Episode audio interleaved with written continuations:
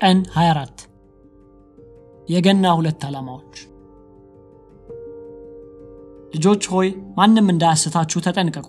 እርሱ ጻድቅ እንደሆነ ጽድቅን የሚያደርግ ጻድቅ ነው፣ ኃጢአትን የሚያደርግ ከዲያብሎስ ነው። ምክንያቱም ዲያብሎስ ከመጀመሪያ አንስቶ ኃጢአትን የሚያደርግ ነው። የእግዚአብሔር ልጅ የተገለጠው የዲያብሎስን ሥራ ያፈርስ ዘንድ ነው። አንደኛ ዮሐንስ ምዕራፍ 3 ከቁጥር 7 እስከ 8።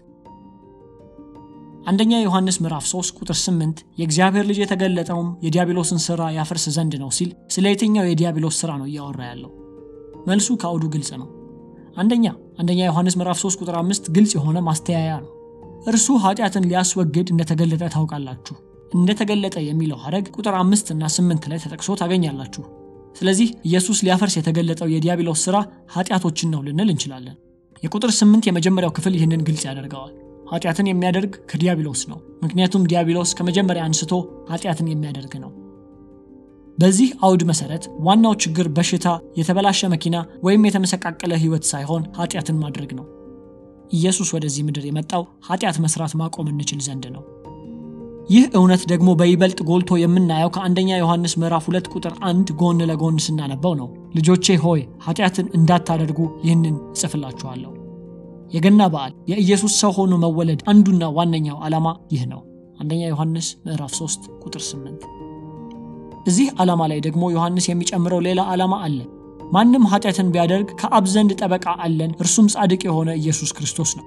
እርሱም የኃጢአታችን ማስተሰሪያ ነው፣ ለኃጢአታችንም ብቻ አይደለም፣ ነገር ግን ለዓለም ሁሉ ኃጢአት እንጂ። አንደኛ ዮሐንስ ምዕራፍ 2 ከቁጥር 1 እስከ 2። አሁን ይህ ምን ማለት እንደሆነ ልብ በሉ።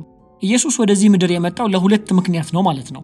አንደኛው ምክንያት ኃጢአት እያደረገን እንዳንቀጥል የዲያብሎስን ሥራ ሊያፈርስ ሲሆን አንደኛ ዮሐንስ ምዕራፍ 3 ቁጥር 8።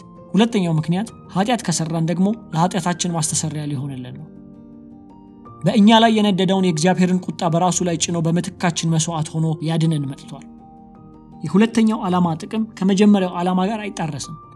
የምህረት ዓላማ ኃጢአትን መፍቀድ አይደለም። ኢየሱስ ለኃጢአታችን የሞተው ከኃጢአት ጋር ያለንን ጦርነት እንድናለሳልስ አይደለም።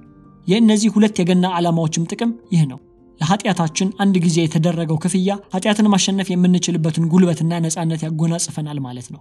ይህንን ደግሞ የምናደርገው መዳናቸውን በሥራ ለማግኘት እንደሚፈጉ ሕጋውያን ወይም ደግሞ መዳናችንን ልናጣ እንችላለን በሚል ፍርሃት ውስጥ እንደሚኖሩ ሰዎች ሆነን አይደለም። ይልቁንም ሕይወታችንን ቢያስከፍለን እንኳ ከኃጢአት ጋር ያለውን ጦርነት በድፍረትና በደስታ እንደ አሸናፊዎች እንጋፈጣለን።